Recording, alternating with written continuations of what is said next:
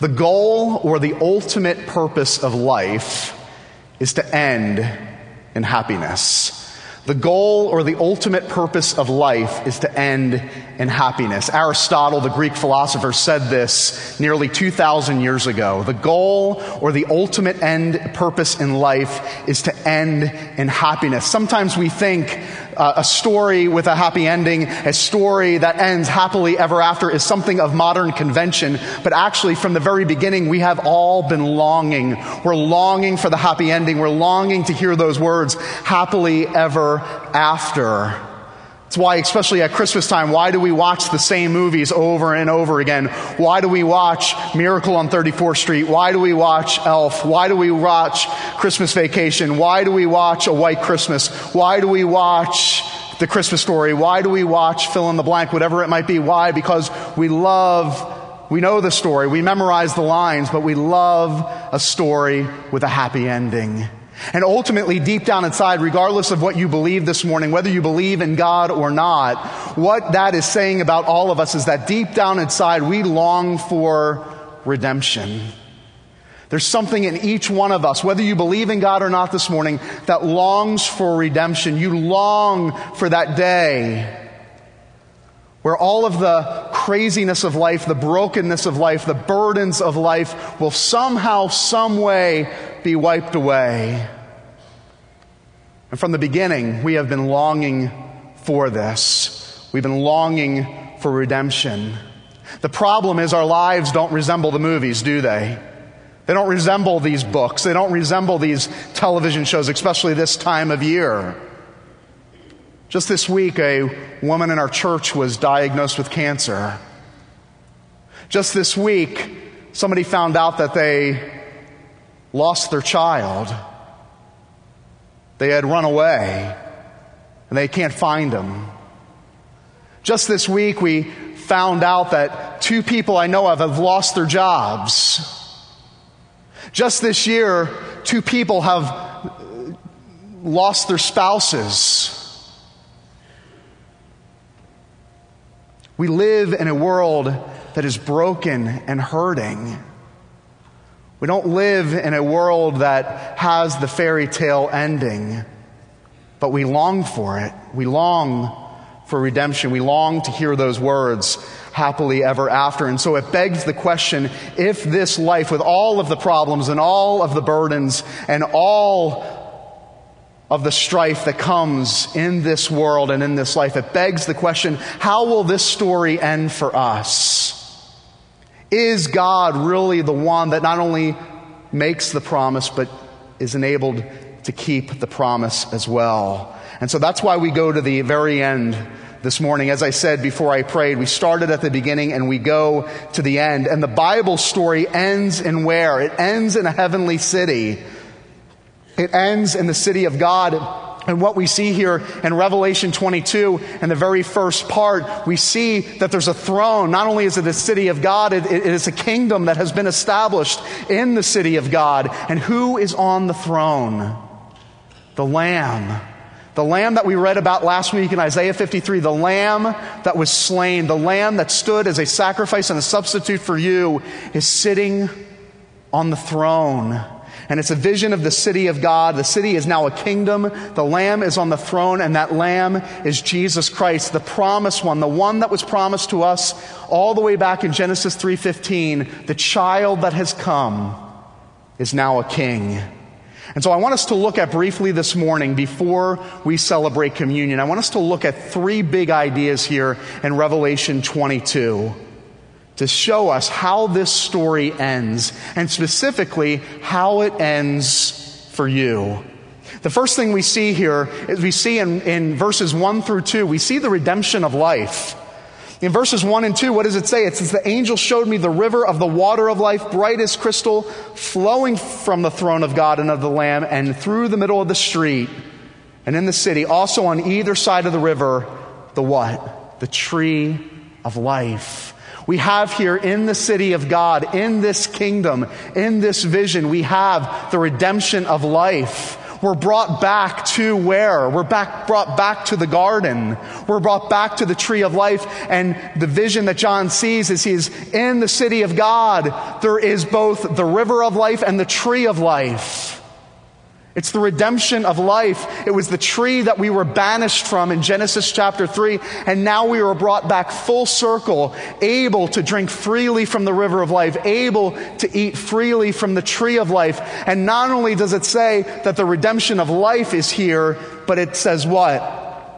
Yielding 12 kinds of fruit in each month, meaning there's never a month that it's barren, there's never a month that it's dormant, that there is not only life, but there's an abundance of life.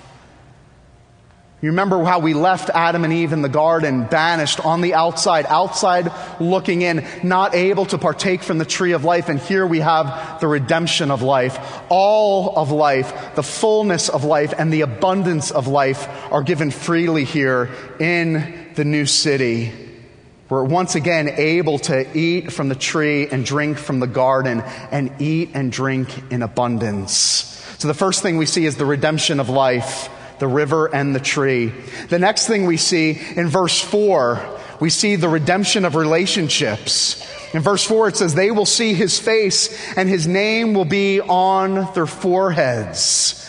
Think about how remarkable this is. All throughout the Old Testament, what did they want to do? They simply wanted to see the face of God. Moses specifically asked God, Can I simply see your face?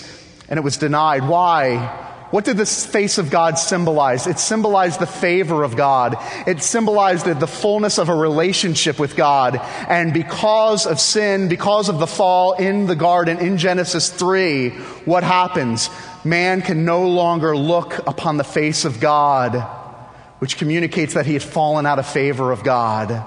And all throughout the Old Testament, the, the people in the Old Testament longing to see the face of God, longing to see the favor of God because they were out of relationship with God. And what this says here is that we will now one day see the face of God, the fullness of His pleasure, the fullness of His, uh, of his favor, that His face will be in full view to us. And not only will the relationship be restored, but in case we ever question our security in Christ, in case we ever question our relationship with God, God goes a step further and says, not only will you see my face once again, but your, my name will be written on your forehead.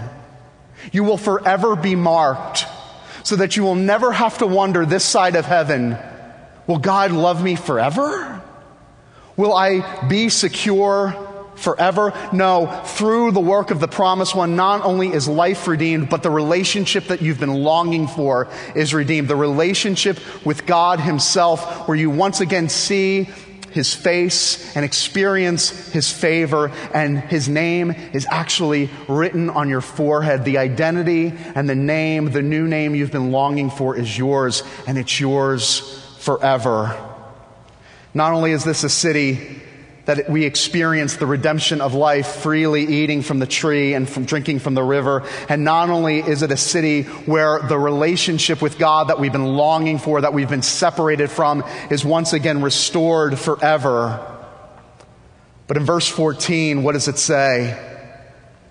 It says, Behold, uh, blessed are those who wash their robes. We see here in verse 14, we see the redemption of a very bad story. Because it also goes on to say that blessed are those that wash their robes. Why are they blessed? So that they might have the right to the tree of life and they may enter the city by the gates. Remember what happened in Genesis 3 Adam and Eve standing in their nakedness, standing in their guilt, standing in their shame. They are on the outside looking in. They are banished from the city. They are banished from the garden. They are banished from the presence of God. And here we are told that because of the work of the promised one, that they are now once again allowed to come back into the city. But it says that they are, they're wearing robes that are washed. What are they washed in? Revelation 7 tells us what they're washed in. It says that they would have robes that are washed in the blood of the Lamb. You might recall in Genesis 3 when God banishes Adam and Eve from the garden, what will protect the entrance to the garden? Swords going in every direction, which communicate what? That the only way that you can get back into the garden is you have to sacrifice your life. You cannot get back into the garden unless you go through the swords and you shed blood. The only way we're able to go back into the garden, the only way we're able to get back into the presence of God is there has to be a champion. There has to be one that goes before us, that goes through the gate for us, sacrificing their life. And it's that life, the life of the promised one, Jesus Christ. And it's his blood that was shed going back into the garden that we can have robes that are washed. It's the redemption of a really bad story no longer on the outside looking in, but on the inside. And may we never forget that the only thing that separates us from those that are outside of the city is the blood of the Lamb that now washes our robes. You see, in verse 15, we are the dogs. We are the immoral. We are the ones that practice all types of falsehood. And the only thing that separates us from those that are outside the city is the robes that are washed in the blood of the Lamb. And then in verse 17, it says this In light of this redemption, the redemption of life, the redemption of a relationship, the redemption of a really bad story, in light of all of this, in light of this incredible vision of redemption. Verse 17, it says, The Spirit and the bride say, Come. Who's the Spirit and the bride? The Spirit of God, but who is, who is the bride? It's the bride of Christ. It's the church. I love this. I love this picture here in verse 17. The vision that John receives of the invitation to those that need to come is actually from the Spirit of God and from the church. Those that have been bought by the blood of the Lamb are calling others to come. Don't we long for that to be what church is all about? That's what this church is all about. If you're new to Coral Ridge Presbyterian Church, this is a church that at least wants to be a picture, give a taste to the community. Hey, if you are thirsty, come. Come. Come. What does it say at the end of verse 17? Come and let the one who is thirsty come. Let the one who desires to take the water of life without price. Why? Because the water's already been purchased. It's been purchased for you on behalf of the promised one. The promised one purchases the water of life for you and allows the saints, allows the church of Jesus Christ to say, Come. If you're new to Coral Ridge Presbyterian Church this morning, we invite you to come. Come and drink of this water without price. You see, the reality is every single one of us this morning is thirsty. We are thirsty people thirsty for success. We are thirsty for approval. We are thirsty for beauty. We are thirsty for a good name. We are thirsty for money. We are thirsty for the, the answer to life, the meaning and the purpose of life. We are thirsty for new relationships. We are thirsty for a new career. You name it, fill in the blank. We are thirsty people. And the good news this morning is that Jesus Christ has experienced cosmic thirst on your behalf so that you can read these words this morning in verse 17 and go, I no longer have to be thirsty. I now have found the one, the only one that can quench my thirst. That I can drink of water with no price. We all thirst. And the reality is this this morning that through his life and through his death and through his resurrection, the Father invites you this morning to come. Come if you're thirsty and drink of this water so that you might never be thirsty again. In a few moments, we're going to celebrate communion. And what I love about communion is it's an incredible picture for us of the Father standing at the end of the table and saying, On behalf of everything my Son has done for you, for those that believe in my Son, the Father invites you to come, to be reminded, to taste and see that the Lord is, that the Lord is good. The Father invites you to come to his table to say, if you're thirsty, come and drink. If you're hungry, come and be filled and be satisfied. John Fountain, the uh, world renowned journalist and former professor at the University of Illinois, wrote this piece for NPR. John Fountain said, I always envied the boys I saw walking hand in hand with their fathers. I thirsted for the conversations fathers and sons have. Simply feeling his breath, his heartbeat, his presence. As a boy, I used to sit on the front porch watching the cars roll by, imagining that one day one would park and the man getting out would be my daddy. But it never happened. When I was 18, I could find no tears that Alabama winter's evening in January 1979 as I stood finally face to face with my father lying cold in a casket, his eyes sealed, his heart no longer beating, his breath forever stilled. He was killed in a car accident. He died drunk, leaving me hobbled by the sorrow of years of fatherlessness. It wasn't until many years later, standing over my father's grave for a long overdue conversation, that the tears began to flow. I told him about the man that I had become. I told him about how much I wished he had been in my life. But then I realized something. I realized fully in that moment that in his absence, I had found another.